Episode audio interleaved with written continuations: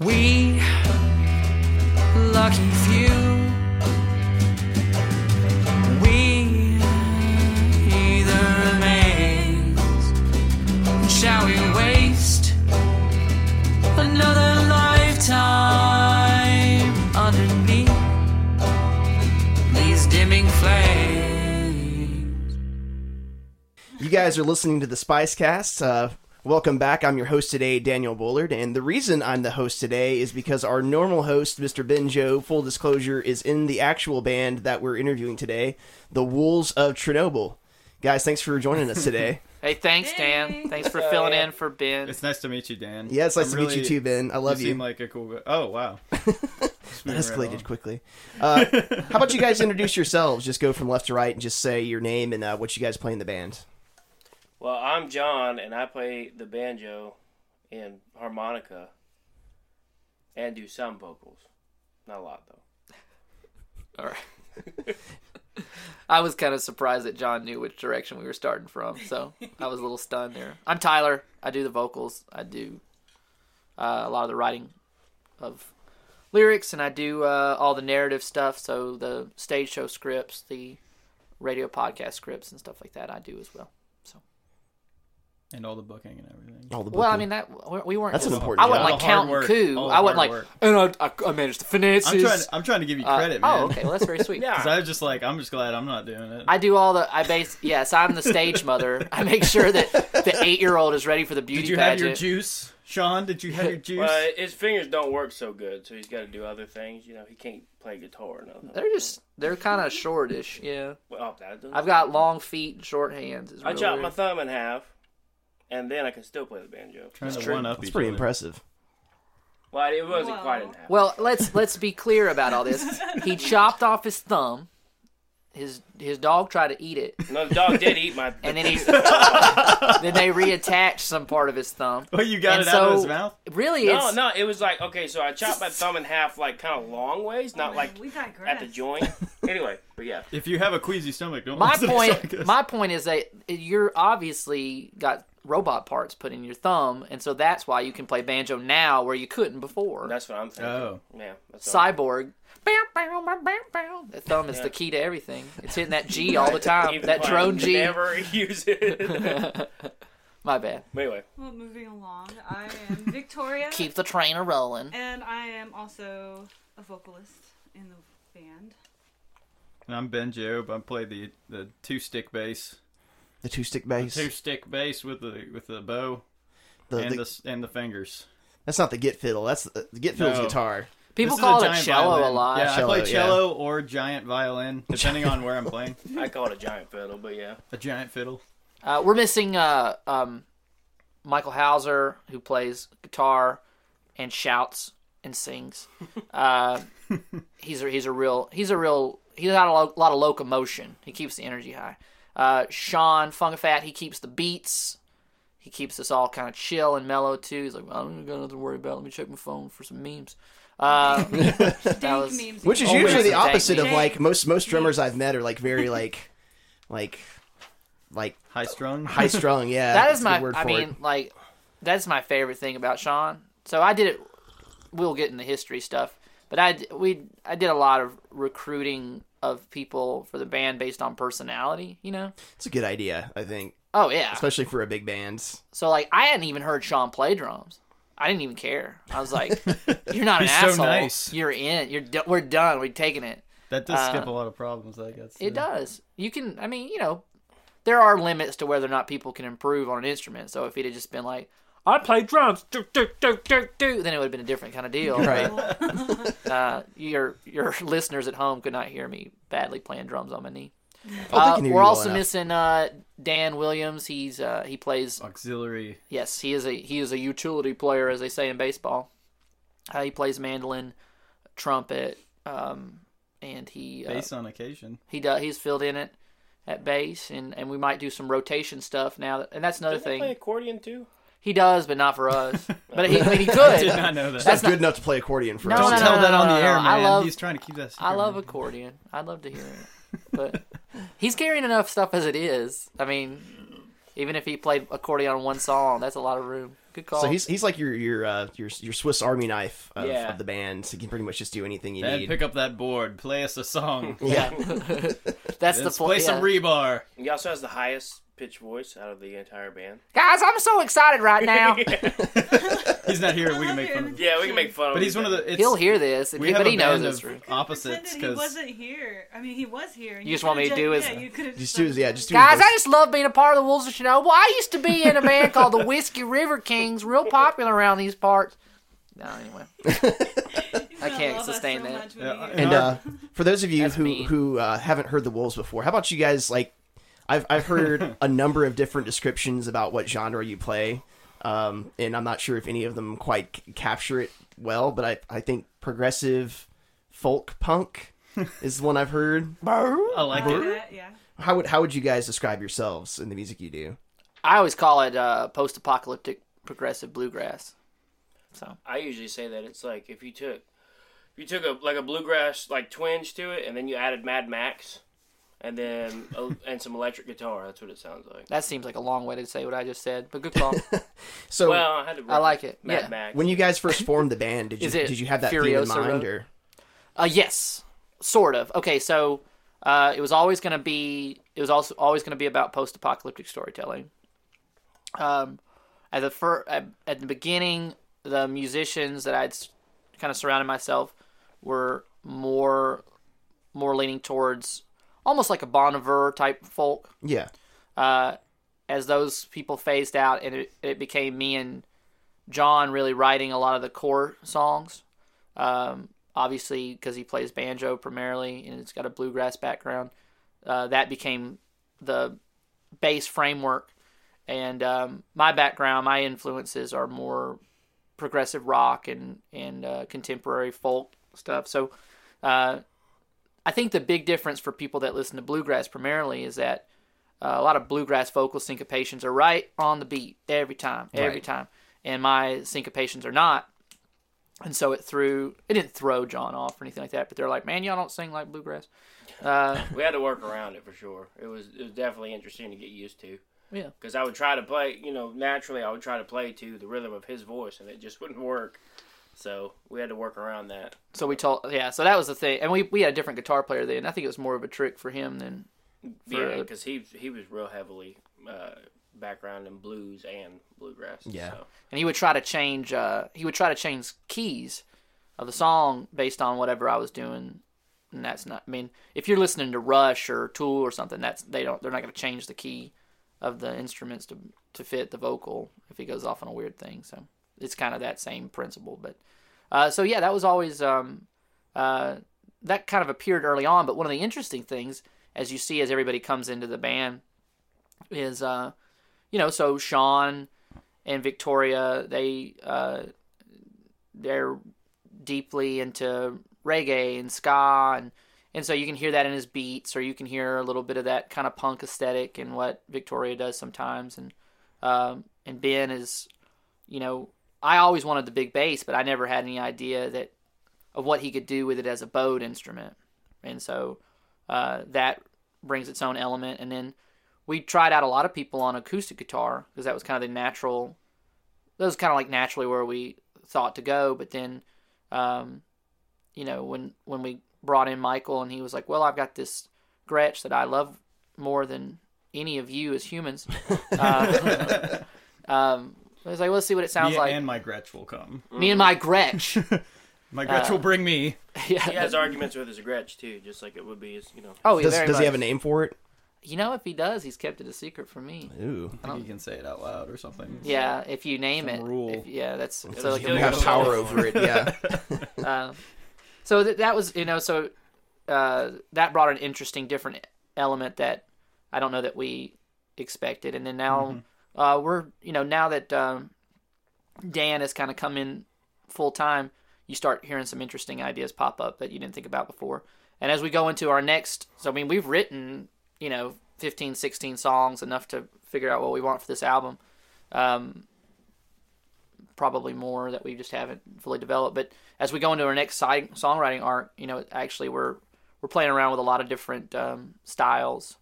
Because one of the ideas initially was to because it's a storytelling act, right? Right. So as the wolves of Chernobyl travel around the country and they meet people and they tell their stories, the styles of the music would, you know, take on a little bit of that particular part of Americana. You know, wh- wherever we were, wherever the story was set. You know, um, but we've we've stuck mostly to Appalachia so far, and I think it's been good for us.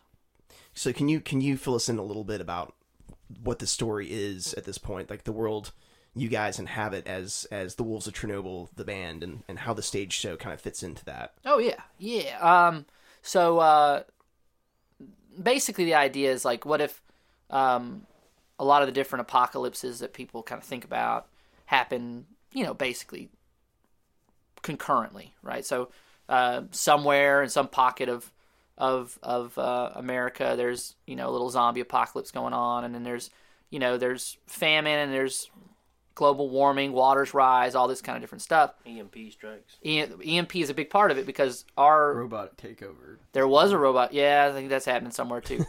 and our little sli- that's the thing is I'm that it's it's not about just saying like here's here's our apocalypse, but it talks about it's just thinking about the anxiety that comes along with it, Right. right? Um, and so uh, we um, where our characters are set is traveling the country trying to make a living in a low tech kind of weird hybrid environment. Uh, there are these um, militia style Luddites who've taken over big chunks of territory, you know, and so they kind of enforce low tech policies because they feel like that's what went, you know, that's where we went wrong and stuff. Uh, a lot of religious cultishism, uh, zealotry, things like that. Um, and uh, so, as far as the like the stage show is, um, is set in the world of the fiction, and I don't mean I don't mean like it tells that story, but it's like the stage show eschatologies is what these characters would be putting on as they travel around the country. Um, that's the idea. And then the characters themselves have their own lives and own agendas and things like that. So Interesting. I I like I uh, got to see I guess the first version of the show a, a while back. yeah, you And got was- to be our, our sound. Yeah, it was that was a lot of fun. I just I really I like the whole concept that you and especially because you're you're not base really basing it around like you know the apocalypse, but you know it's the anxieties that come after that. Because I think that's something our society, especially now, is like obsessed with. Like Oh, yeah. every every other piece of media is post apocalyptic now, and it's just like people Mm-hmm. thinking that you know everything's falling apart and you know everybody's Mm-hmm. just losing their minds over it. And I think that's really relevant at this point. Well, we watched a movie, and I, I think I'm a little bit behind the curve, but um, the the reality of it is, and it's so it, it's funny to me. I'm I'm one of those people who's like, we live in a golden age, Yeah, and every generation is just going to get a little bit smarter and a little bit better. That's what we've learned about people, and that given enough time, we can solve almost every problem. Um, but a lot of people don't have that kind of faith in humans, um, and so you get that kind of stress or anxiety, or you know, you hear people say this is the worst it's ever been. I was like, well, you have, you know, I have a history background, and so I was gonna say it's like you have very little look up the thirteen hundreds sometime. Oh, yeah. yeah. To me, it's just like the internet.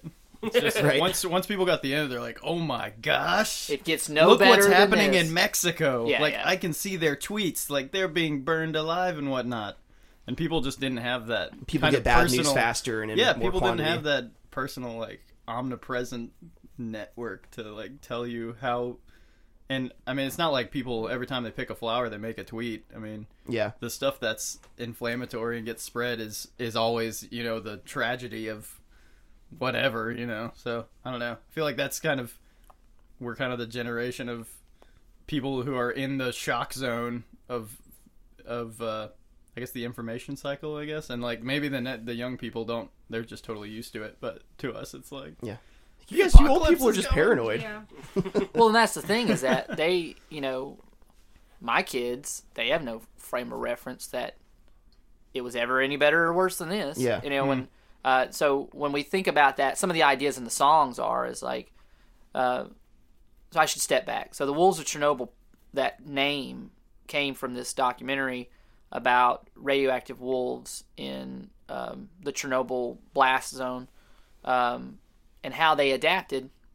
And so, um, eventually, wolves in that area flourished because they adapted to not absorb radiation into their bodies. Oh, right? wow. So over a few generations, like it's been a net boon for them because an almost extinct population of black Russian wolves um, are now flourishing in that area, right?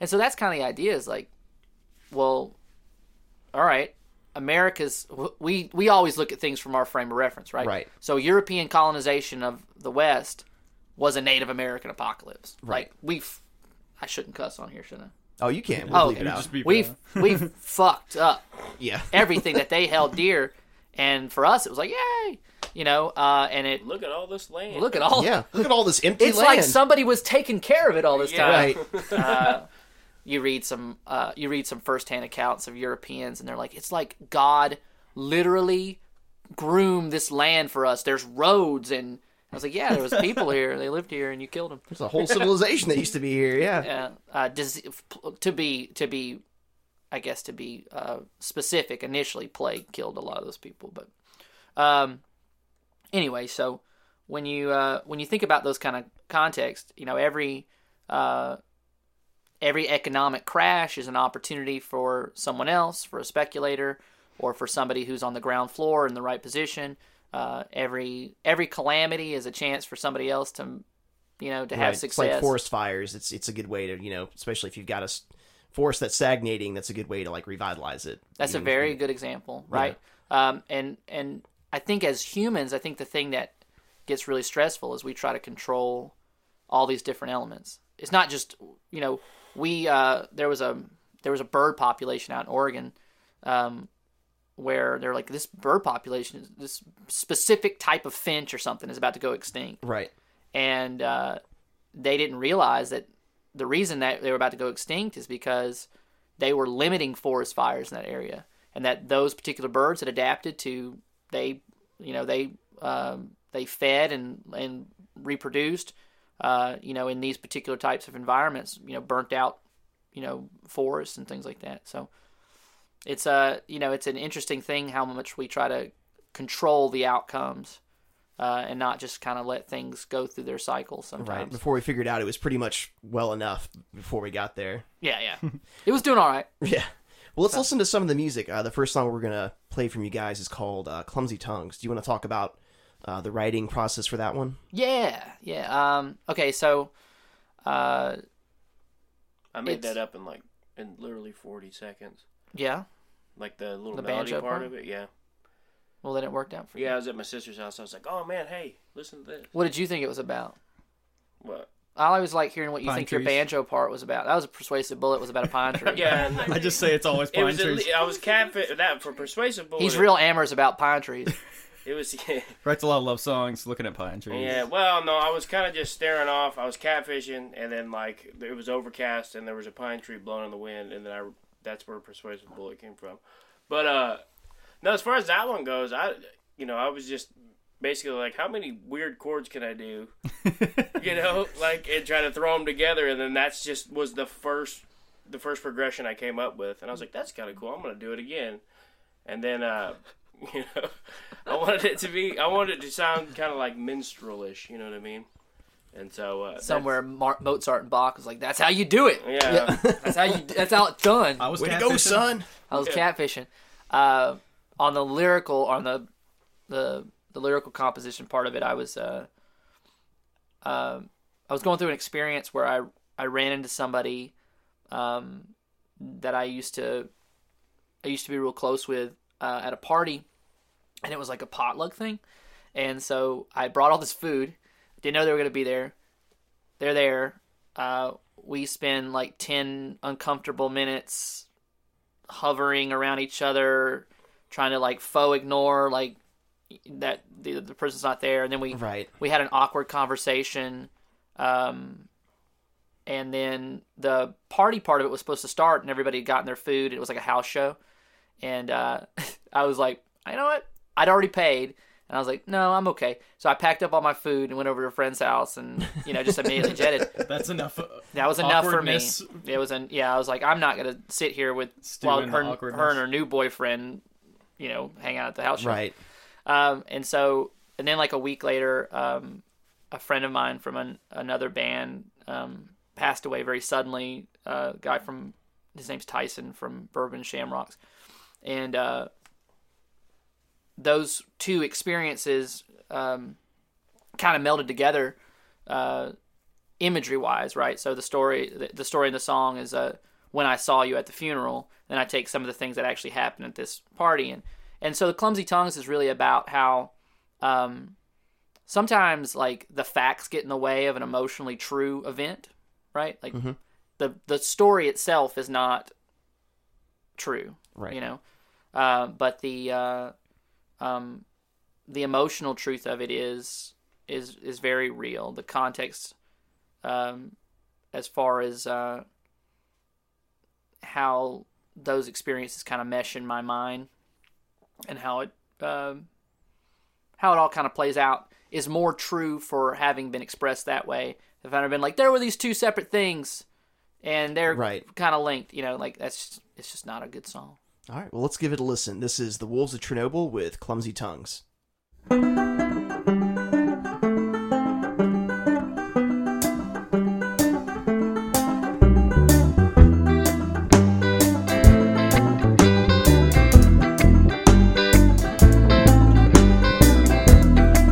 I saw you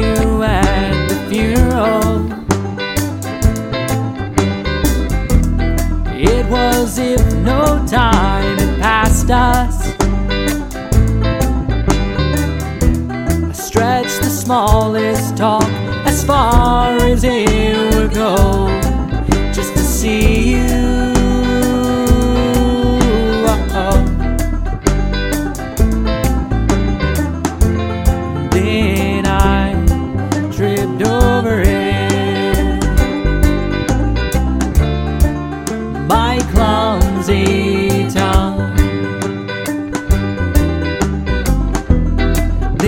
gathered all the food up in a napkin,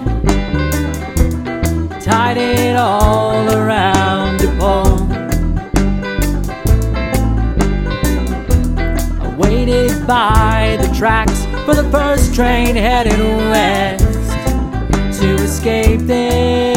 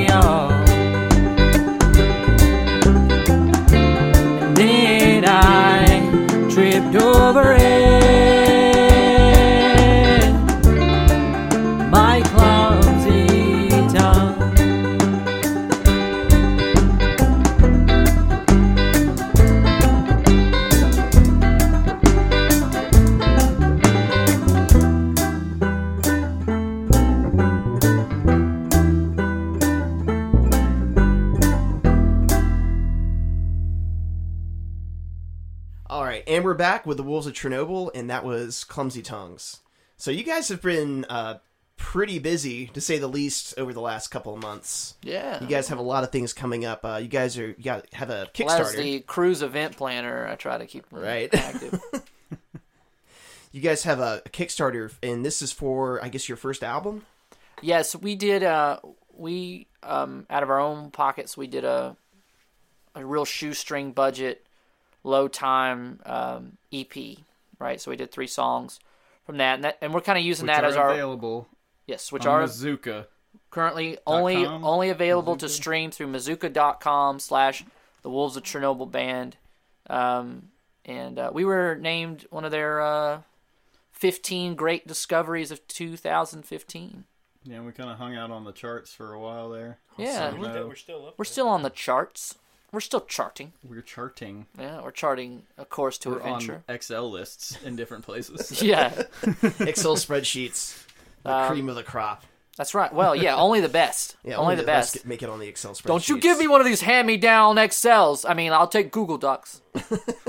None of this open office. Yeah, I like those Sun Microsystems. Anyway, uh, but they, uh, but yeah, so we um, we did that EP, um, and we wanted to use that as kind of a way to say, um, here's what we can do with uh, very little money, very very little time, and and not that we want to spend like you know two years in the studio. We're not Guns and Roses or nothing, but uh, but we want to we want to at least to have enough time to make sure that each song uh, is fully realized uh, in the way that we have learned them. You know, I think I think a lot of people that write songs and then go in the studio, um, depending on their timeline, they may not have the full opportunity to get to know a song before they go record it. Right. And I think from where we stand, we've played some of these songs so many times that we. That's not a complaint, but it's just a.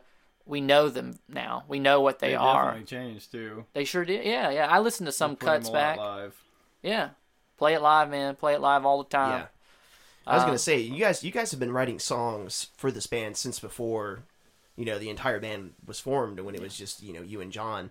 Um, how has your writing process changed since you know?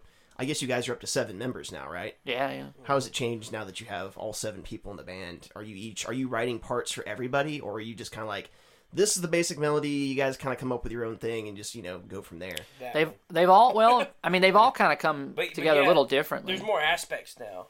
Like eh, you know, when before it was just me making up a melody, and then we had kind of like a ragtag of you know people just like following what I was doing, and like you know, because it, it was a core- like I said, it was just me and Tyler, so I had to, I had to write the core melody of it or whatever, and then other people came along and just kind of filled in. But now there's a lot more aspects to the band. So you got you know Ben will Ben will make up something, and then we'll kind of go along with that, or or I think uh, clumsy Michael, tongues yeah. a really good uh, example actually because yeah, I think y'all brought that in, and just that um, first part of it was what I brought in. Yeah, and uh, Sean was I think he was just making a joke, but he's like, I'm gonna play reggae to it, and we were Yeah. laughing about it. So I started playing a reggae like bass line to it, Yeah. and then that ended up being the song. It's like Oh wow. a pseudo reggae upright bass. Sean never Fusion. jokes about playing reggae. It's It's very He jokes about everything. He's gonna. He's serious. No, yeah, seriously, serious. he's seriously joking about playing reggae. seriously, He's, he's like, this is um, this is gonna be Yeah, a he wants to it- me. he wants every Reggae song to be live. reggae. Like, but- do this. but it was it was kind of interesting for me in that aspect because it it kind of I don't I wouldn't have been like, hey, yeah, let's make this a reggae song, but I don't play that stuff a lot. You know, like I grew up playing swing, and it just wouldn't wouldn't have crossed my mind without Cool Sean. trash. Yeah, I would have Yeah. never thought of that. It seems really interesting that you guys have had really so many different influences in your band, which gives you such a unique sound. Just- Well, yeah, I mean that it's uh I think you can get too tunnel vision sometimes when you Hmm. when you say uh we we're doing this. This is what we're doing. We're Southern rock, or we're Yeah. Yeah. And I think I think one of the things I I come from a from a big family. John comes from a big family, and uh, that's not a non sequitur. It's to say when you come from that kind of family and you're now he's the youngest, so he's a spoiled little shit. But, right. Um, For the most part. but me and his sister, we're both we're both middle children, right? he looks like Right. So when you're when you do that, you do a lot of you do a lot of collaboration. Just that's just the that's the baseline, right? to survive, and Yeah. that that like I, I guess defining your own identity in relation to like every other one of your genetic, you know, similar you Oh, know, yeah. siblings and all that. Well, we were having that conversation. A thing that ha- so I have two older brothers, then I have two younger siblings, and I'm direct in the middle. And then uh, a lot of a lot of my early life was these these thoughts that uh, I was some kind of like bridge or gap between my two older brothers, who were very different. yeah. Um, but uh, you know, so you do a lot of, and I, you know, a lot of the hobbies I have, a lot of things I did were all real collaborative. And so, you know, it, it wasn't just to say like this is what it has to be. I have strong ideas. Like I have things that that I hear uh, that I want to hear happen or want to see realized. But then if like if somebody just has a better idea and that's and that's where it goes, then then you need to let it happen. You need to let that It's also- occur. it's fairly democratic too. Like sometimes we'll be like, ah, I don't like that idea, and then like sometimes people will be like, well, I do like that idea, and like there will be more people that likes the idea as opposed to doesn't like it. then we like just it. brawl it out, and whoever. Whoever's the strongest. whoever comes, yeah. But we're all really laid back, so Yeah. it's like but we can go with it either way. Because like, when I first started doing it, you know, I was like, no, the drums needs to be played with brushes, and there only needs to be a hi hat and a Oh, snare. Because I was going off of what you know I knew, and and then they're like, no, just keep these it, drummers in line. just I it- you know, won't say who- None of this Neil I Peart won't crap. say who exactly you sounded like, and I was like, that is so funny. Yeah, I, it- but that's how I was at first. Like I wasn't mean about it, but that's what I thought. You know, it's Right. like it should be this way if it's going to be a bluegrass. what I think is cool about our band is like almost every gig. I don't think like we we play for people people that never heard us and they're immediately like, oh yeah, I love that music. But every time, like every single gig, somebody comes up and is like, I've never heard anything like that. Yeah. That's a like they, good I don't know, they might have hated the Right. like just hated it. They're like, that was the worst thing. But I,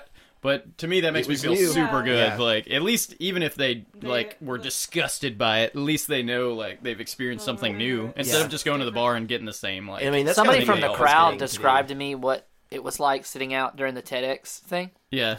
So we opened the TEDx Huntsville Yeah. That conference, was very fun. and the curtains open, and this lady's announced us, and I don't think people knew what the hell was So about to happen. We're like, I see a giant cello. I see a big There's a beard man, yeah, we were. a beard man with a with a circular guitar. and a Batman shirt. and we start playing and we we come out of gates and we and like after the first song was done we didn't give them a ton of time um, to react to it Well, we didn't have a lot of time. we didn't have yeah so we had 20 Right. minutes to do the whole thing and then um, um, and they're just like Awestruck.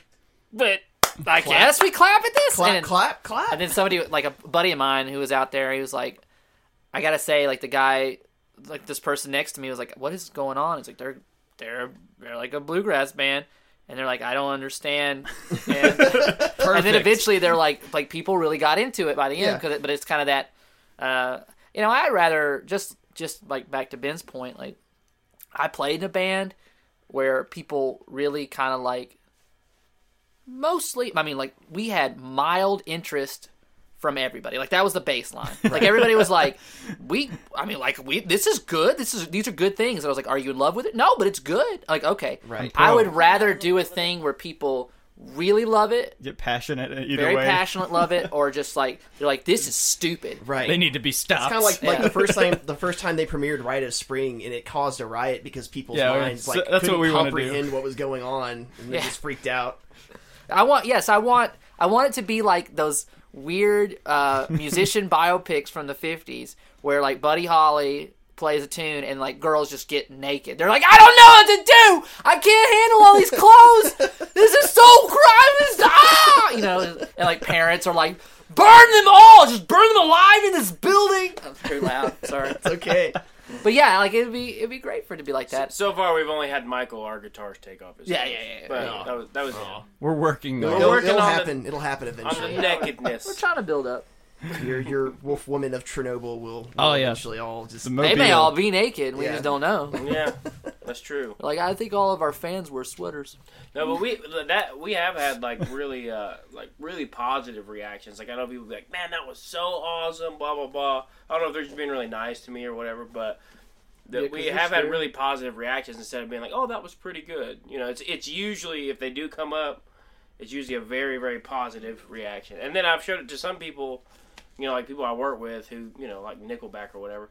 They'll be like, they'll be like, well, that's your problem right there. yeah, they'll be like, uh, you know, it's not really my thing. That's what they'll say, and that's that's it. And that's basically a nice way of saying they didn't like it. Right. I mean, we were never gonna make it as a wise man though. Yeah. Oh my God! Don't start. So the next track we've got coming up from you guys is called "The Halls of the King" Part One and Two, and this is actually part of the stage show. Yeah. Do you want to kind of explain the background behind that? Yes. Uh, well, I, all the songs right now that we have that we would cut for the LP or are part of the stage show somewhere. They slot somewhere telling that story. But but these are the these kind of form the core um, of the storyline because it's about uh, it's about a young couple. It's a um, a traveling entertainer, uh, a young version of my character who. Um, Because he's old. because I'm old, yeah. uh, who who runs and and uh, and falls in love with this um, cult leader's daughter, and he's called the King of Kentucky, right?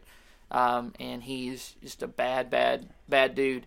Um, but it kind of follows the the start of their relationship and deciding um, that she is going to uh, that she's going to run away with them, uh, and you know, and all of the problems that come along with that because you know, he's not the king of Kentucky is not going to let her go easily, Right.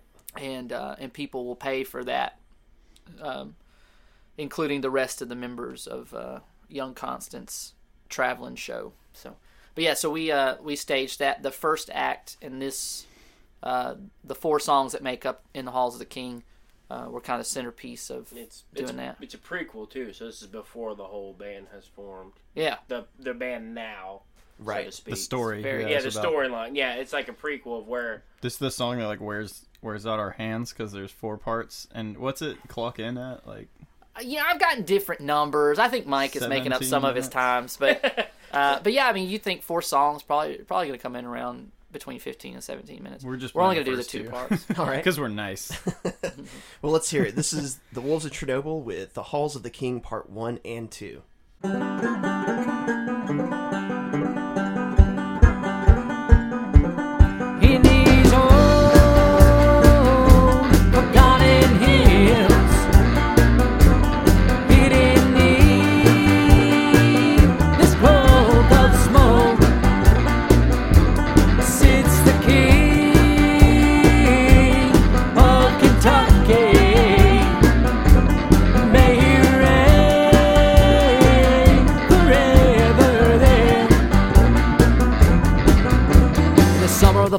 False ones crumbled, all their myths came tumbling down. All that form, the king had risen, on his rood was a mocking crown. In the land of the damned, the blessed old strong, with the means and the methods to right those wrongs.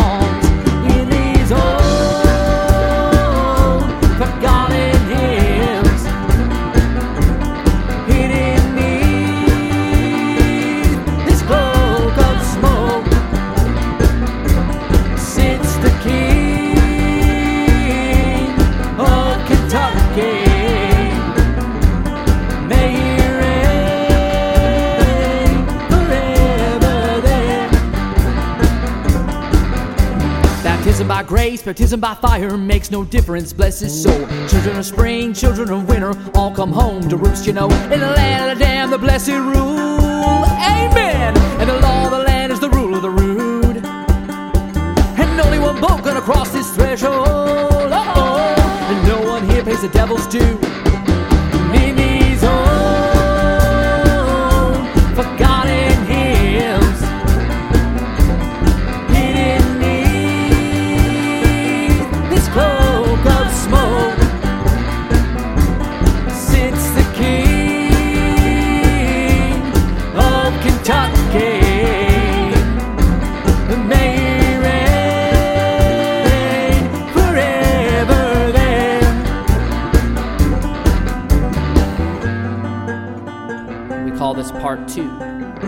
Devil's Hymn.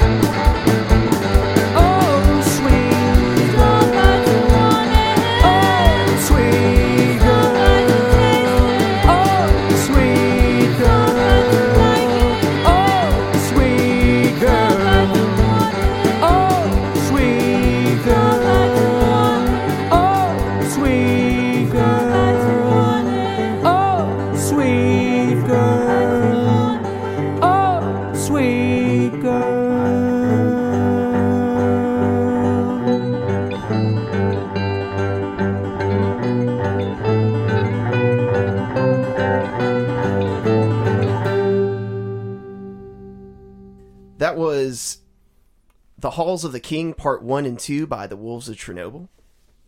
And we're back after a, a very extended hiatus. I'm glad we deleted all that. Yeah, we there's a bunch of stuff you people will never ever hear, and you should be thankful for that.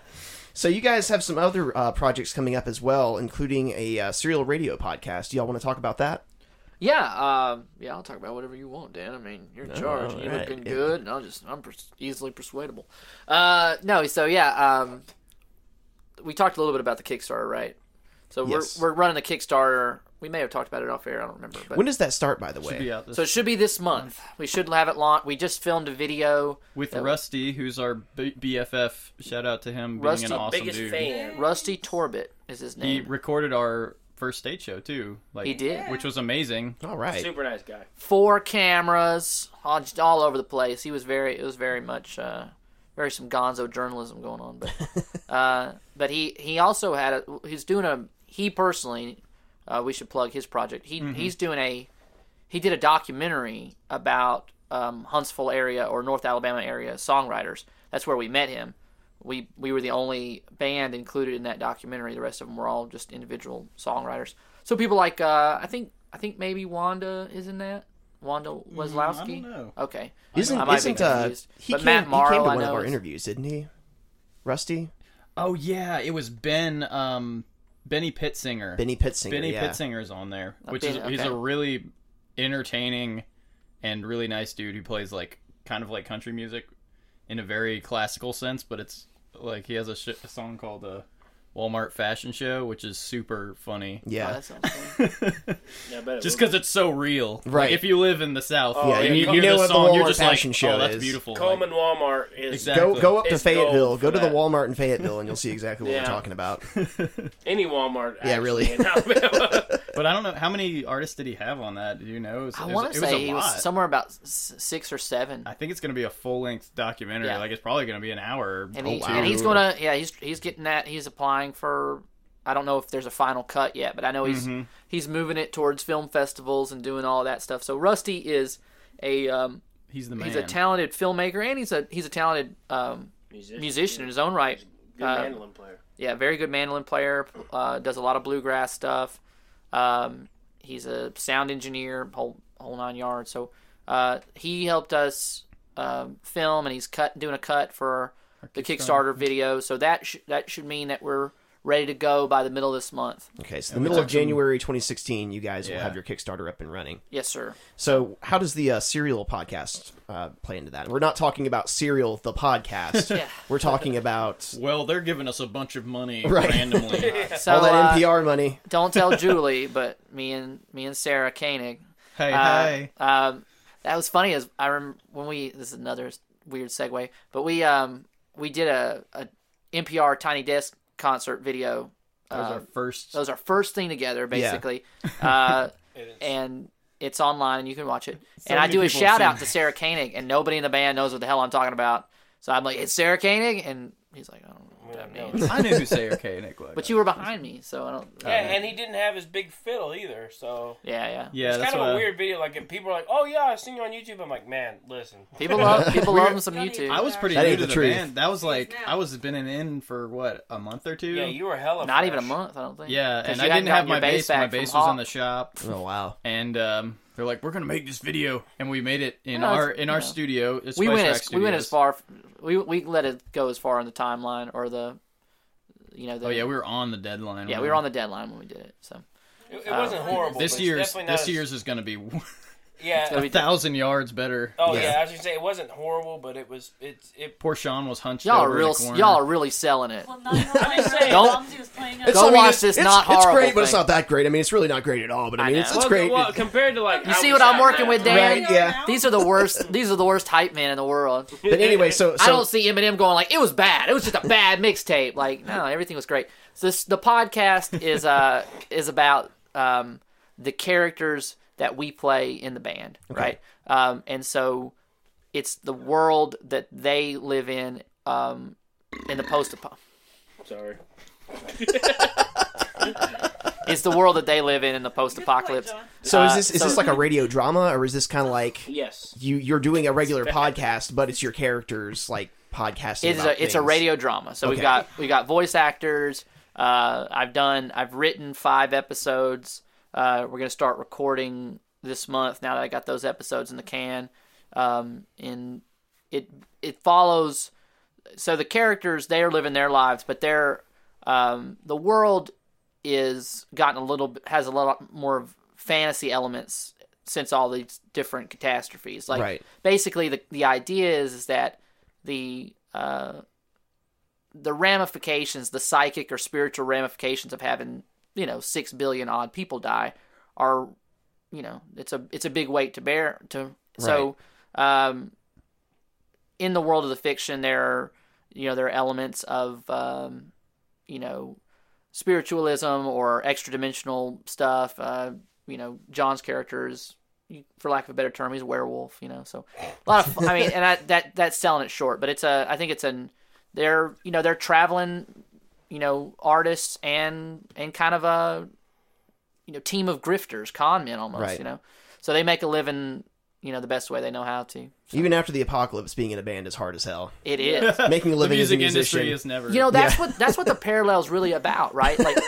and, and it's it's a it's it's a you know it's a it's a broad way to do an allegory but the thing that i don't think people understand now about people when they think about the music industry they think about either like the 1970s music industry or the 1990s music industry Right. in the 1990s if you were in a band and you could play power chords, you had a record deal. And Right. you're in California. Adding extra syllables to your to your lyrics too. Yeah. Oh, yeah.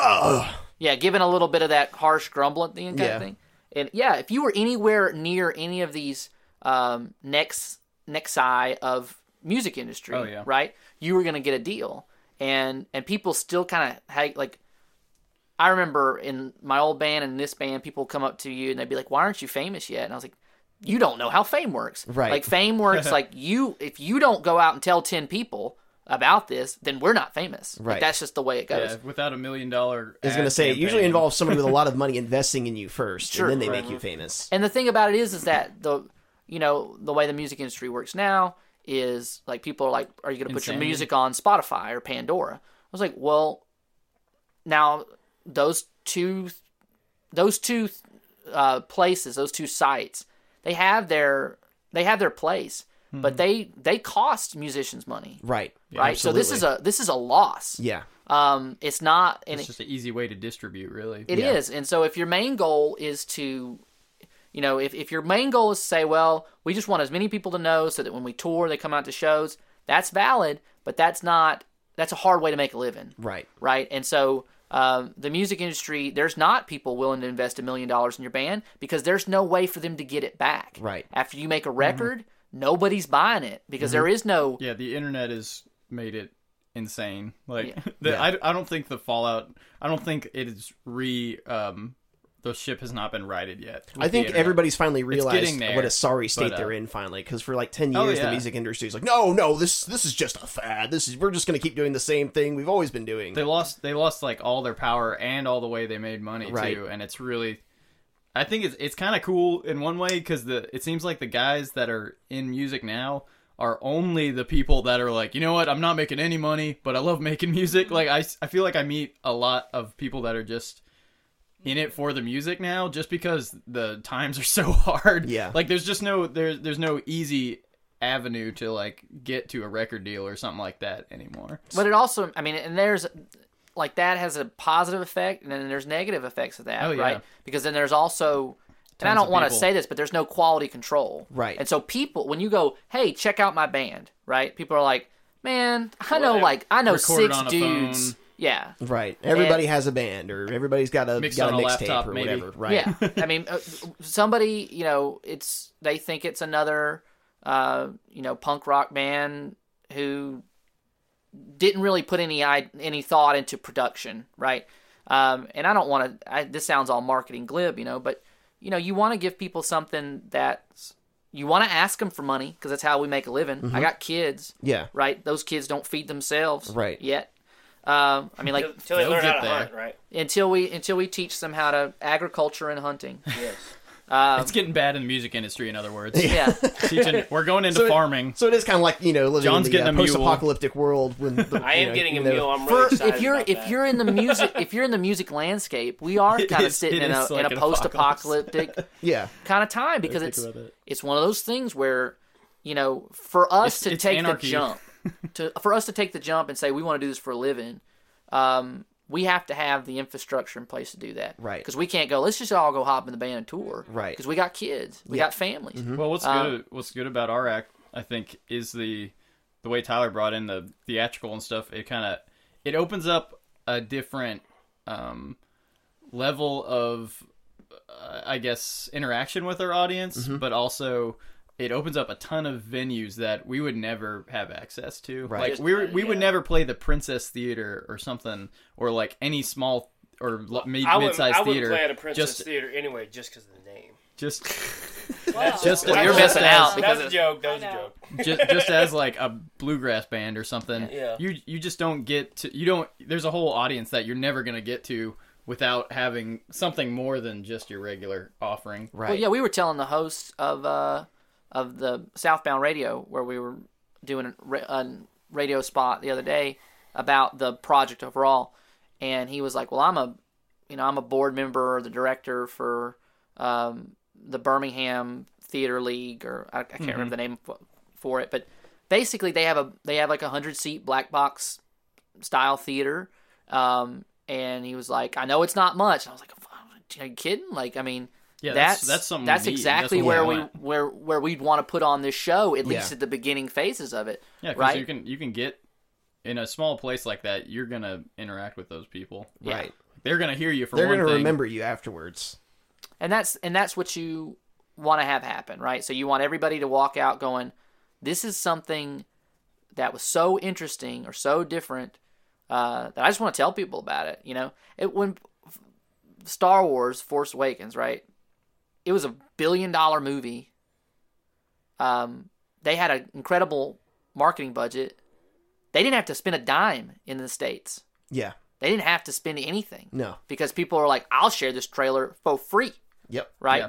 And uh, you know that's the kind of that's the kind of passion you want to engender in people. So, like he was saying, Ben was saying, the goal is to make it make something on enough levels of interaction where if people just want to go, I like that song, that's it, fine. Plus, we get to. I mean, we get to play for the people that just go to plays or something. Yes. Right. Like maybe someone who's who's older and more involved just doesn't go to rock shows at bars, but if they if they have this theater booked for this drama drama show with us playing, like we would have never we probably would have never been able to uh, show our product to them. Right. You're them not you're not trying to communicate with your audience over, you know, football games and, and drunken people. exactly. Well, and there's a whole audience that's lost to most bands now Mm-hmm. because the live music scene is going to want to drink, going to it's want to smoke, polluted. Yep. Yeah. and it's just that's that's Huntsville's live music scene, Yep. right? So it's the same people, and that's not to say that they're bad people. We we want to play for them too. We No, do. it's just a different crowd. That's but all then it is. the brewery crowd is a different crowd, yeah. and that's an interesting, great place to get into. And this is just another avenue, another venue to reach out to people who might be interested in what we're doing. So, uh, but the serial podcast is then just another way to do it, right? Yeah. So it's to say if you're a fan of Welcome to Night Vale, or if you're a fan of the Black Tapes, or if you're a fan of The Walking Dead, and you like this kind of fiction, you know, uh, it's not required. You don't have to listen to it to listen to the music, and you don't even have to listen to the music to listen to it. But it is they they run. You get more depth Right. out of doing both for sure. And so it's a way to say, uh, and and the way that we're going to format the podcast is uh, we're, we'll introduce the songs, you know, in the show, but then we'll also introduce other musicians that we're listening to that we know who are talented and uh, you know and can pretend to be in the milieu for a few minutes, you know. Right. And uh, and so that way it's it's a it's a way to say you know. Um, here are the here are the sounds that are informing the fiction. Here's what we're listening to that kind of inspires us creative creatively. I can't even speak anymore. Creatively. Creatively, that's the word. Creatively. You said it. There you but- go, team. Creatively. I said You said I it- you said just said it creatively, really strange. very creatively. He said it it was a very John Travolta moment there for a second. Very, Yes. very Anchorman esque right there. San Diego. San Diego. So, do you guys have any gigs coming up in the near future? we uh you know we we we drove ourselves pretty hard in 2015 and so for the month of january i've mostly most of the calendar has been cleared um Kickstarter. for the kickstarter. So we've done a lot of we're doing a lot of radio and media. So uh next week we're gonna go oh well not maybe not next week and the point is airing. Uh we'll be on invisible city soon. Um, Oh, wow. and then we'll be we did southbound already. Uh, i feel like there's something else that i've forgotten. Um, but as far as the show calendar i'll be back to um, booking up the show calendar coming up I, there's you know there's always things coming down the pipe so um, their best way to keep up with us is uh, the the website is is pretty much finalized so the wolves of chernobyl present.com facebook is wonderful it's You very can subscribe to our events on Facebook. Yes, You'll that's get very- automatically Facebook. invited or whatever. Yeah. to the- if you if you subscribe on events on Facebook, that's very helpful. Um, and uh, if you like the page, that always just makes us feel good. The Twitter is fun. We're gonna try some fun stuff with the Twitter coming coming up, and Like Uh, videos and stuff, right? I got ideas. But yeah, Don't- videos. tell We them. need videos. I can always crush Can you put on videos on. Twitter? Sort of. I yeah. That Instagram. you don't. learned- I know you can do it Instagram is usually the video Yeah. joint. I don't know all that stuff. I, that's why you don't. Yeah. Out in Falkville doing his Instagram Yeah. filters. He's he's he's always practicing his selfies. That Yeah, John. selfies, no filters, hashtag, right? Yeah.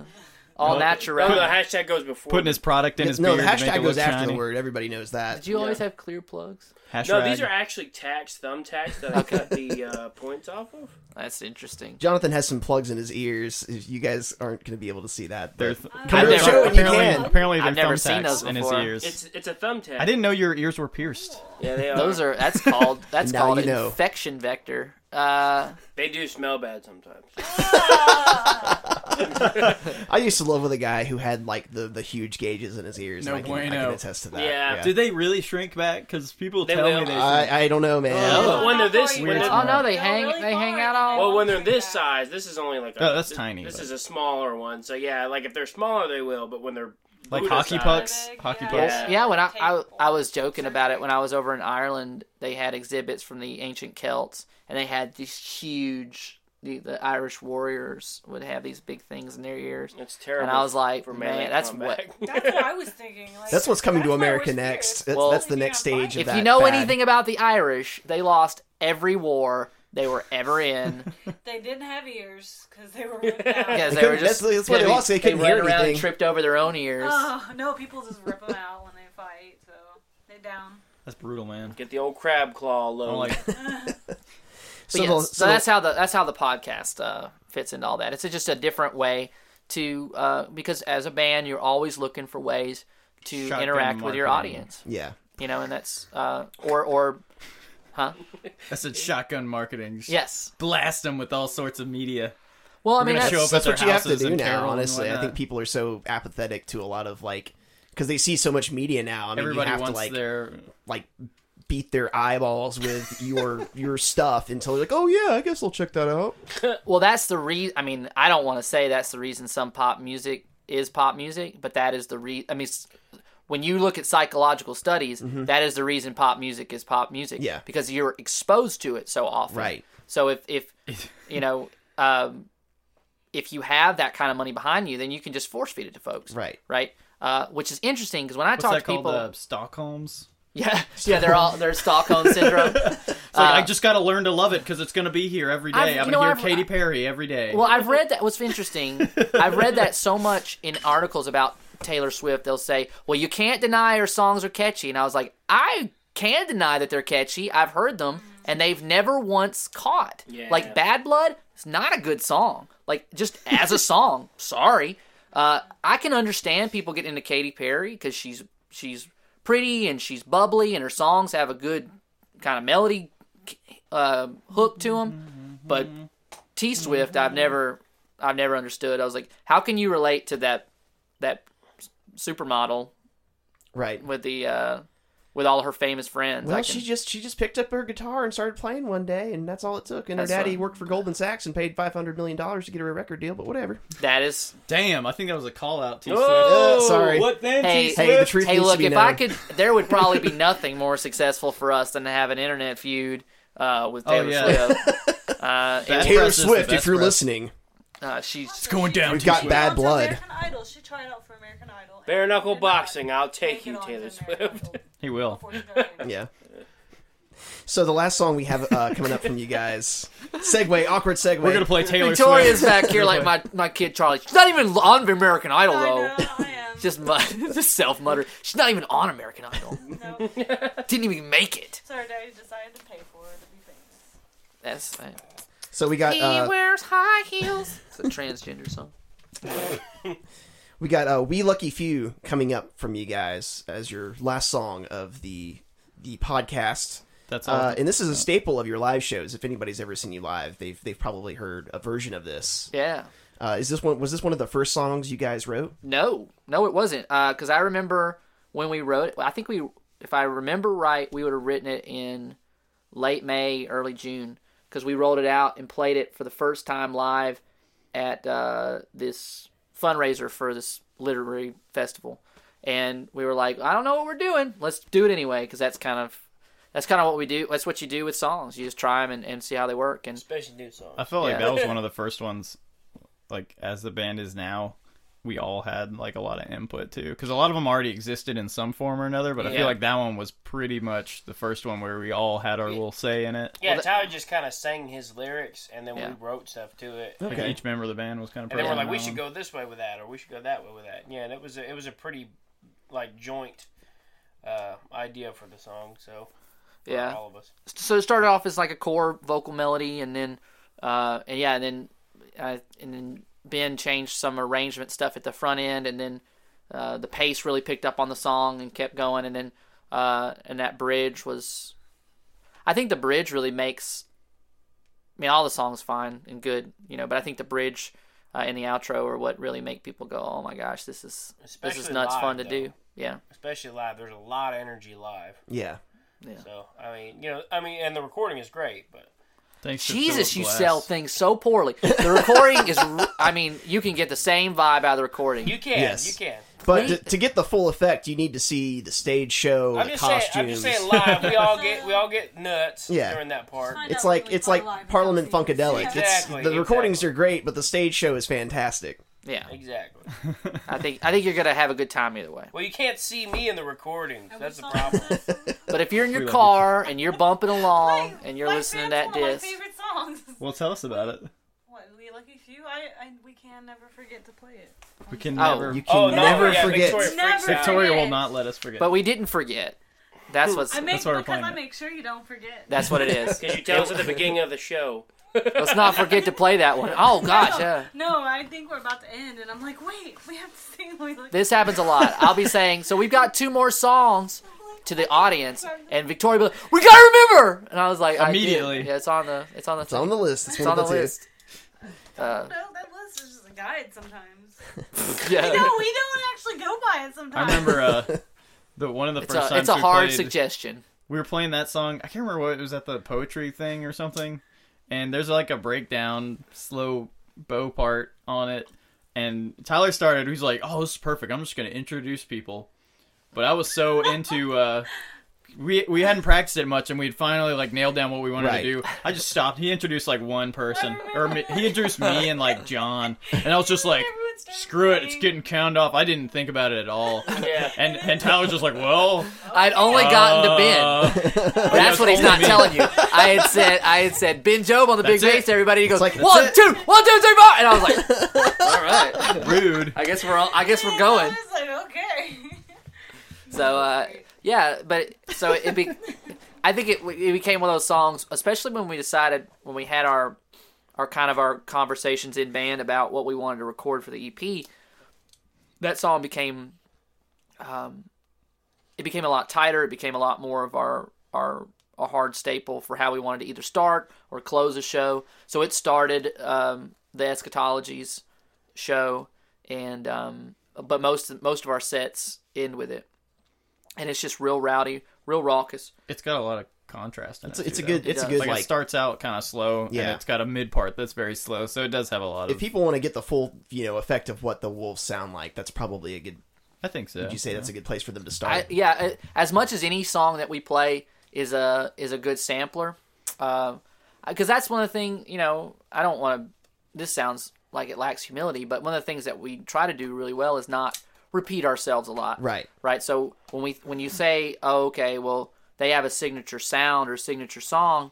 Um, it, it, it's hard because all We of don't wanna do we that. do a lot of different things, Right. But this is this encapsulates a lot of those ideas, Yeah. and it, and it really, as much as any one song um, introduces you to the world of the Wolves of Chernobyl, Yes. uh, the lyrics and um, and the vibe, what the ideas are behind it, because it's it's what it's all about. Um, in the worst times, it's gonna be somebody's best times. It's gonna be their their favorite time of their life. Yeah. You know. Um, so if my kids were growing up in the ashes of a of a terrible, they would not know. Like, hey, fifty years ago, you know, they had they were streaming music off their white iPods and they were having the best of the time. Like that wasn't a thing. So like all they know now is what I think it's they're got like familiar a, with. a.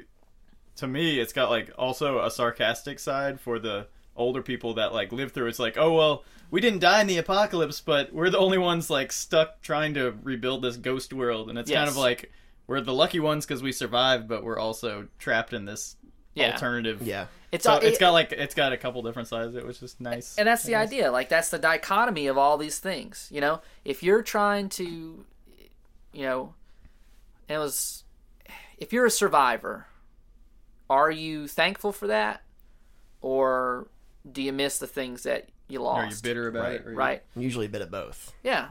And uh, you know, and and I would tell you, um, as somebody who's seen both sides of it, right? Um, your kids, they're just thankful you're here. Yeah. Like they don't. I mean, like they recognize like you've been through some stuff, but like they're just like I just, I'm just.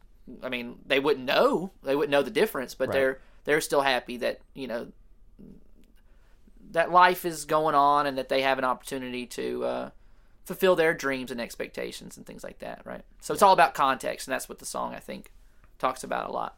So So people can keep up with you on uh, your Facebook and your Twitter. Uh, what's your Facebook is just Wolves of Tr- the Wolves of Chernobyl. there's no the in that one. It's, it's Wolves of Chernobyl band, Okay. and uh, um, if they want to stream these EP, well, obviously they can they can stream these songs from Spice Radio, and at times they want or whenever it's in rotation. on the podcast now. Um, but they, uh, if they want to listen to the studio EP, they can go to Muzooka.com slash the Wolves of Chernobyl. Uh, the Twitter is at TWOC band. Uh, and then we got an Instagram, which I think is just the Wolves of Chernobyl. All right. Well, guys, thanks for coming out and listening. Uh, thanks for coming out and being awkwardly interviewed by me today. I really appreciate it. I love you, Dan. I love you guys too. Uh, special thanks to uh, all our volunteers Zachary Patrick, Shelby Butler, Thomas Wolf. Thank you guys for all the great work you're doing for us. Uh, all of our guests, uh, all the people who've donated to us, and last but not least, you, the listeners. Thank you guys so much. We would not be here without you. Uh, you guys can find us on spice-radio.com, on iTunes, Twitter, and all those fun places as well. And taking us out tonight, this will be the Wolves of Chernobyl with We Lucky Can Few. I say one more thing? Sure, go for it. Sorry. I, I, don't know, but this is Yeah. about you guys at Spice Radio. um, if anybody out here is listening and you go, this is not a big deal. This is just people who are, you know, putting stuff on the internet and it's not important, right? If that's if that's your thought process, uh, you need to rethink that. The work that these guys put into this is second to none. Um, and this is this framework is exactly what Birmingham Mountain Radio started off as in Birmingham and now in Tuscaloosa. And now they've gone from internet to terrestrial. Uh, so, what people have the opportunity to do right now is if you want to change the radio landscape in Huntsville from a classic rock and Rocket 95.1 town to we need this very, very important uh, musical center for local artists uh, and for you know things that you might not get in those other formats, uh, then you need to make your voice heard and you need to support these guys because then it changes what you have available to you. I think that's one of the things that people miss in all this democracy of media now is that they can change what they're able to consume. Absolutely. Thank So- you for that. Yeah, No we appreciate joke, real talk. But I, I think I think a lot of people what they expect is like, oh, we want your money, but that's like one of the last things on our list because there's so much you can give to any organization, especially Right. Spice Radio. Like just giving us your feedback is so or or handy, telling 'cause, people about us. Like if you if you hear stuff, oh, I didn't like that, or I want more of something else, we're never gonna know that until you tell us. right. Yeah.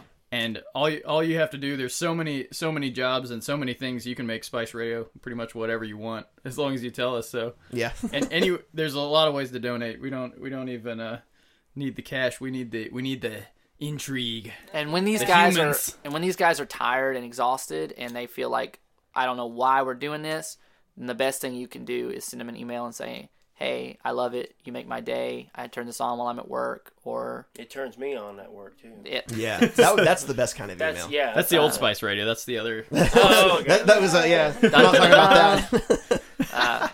so make sure you do those things. Anyway, I'm sorry. no. Well, guys, thanks thanks for joining us. Thank you for that that very that very glowing. Um, uh, Make my heart warm. Yeah, make, makes my heart warm. That glowing description. I really appreciate it. and you guys are listening to Spice Radio and uh, taking us out tonight. This will be The Wolves of Chernobyl with We Lucky Few. We Lucky Few. We the remains. Shall we?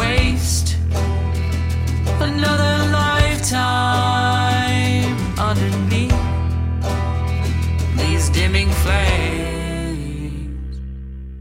When even the dead rise in the west, and the kill the rest. When even the coastlines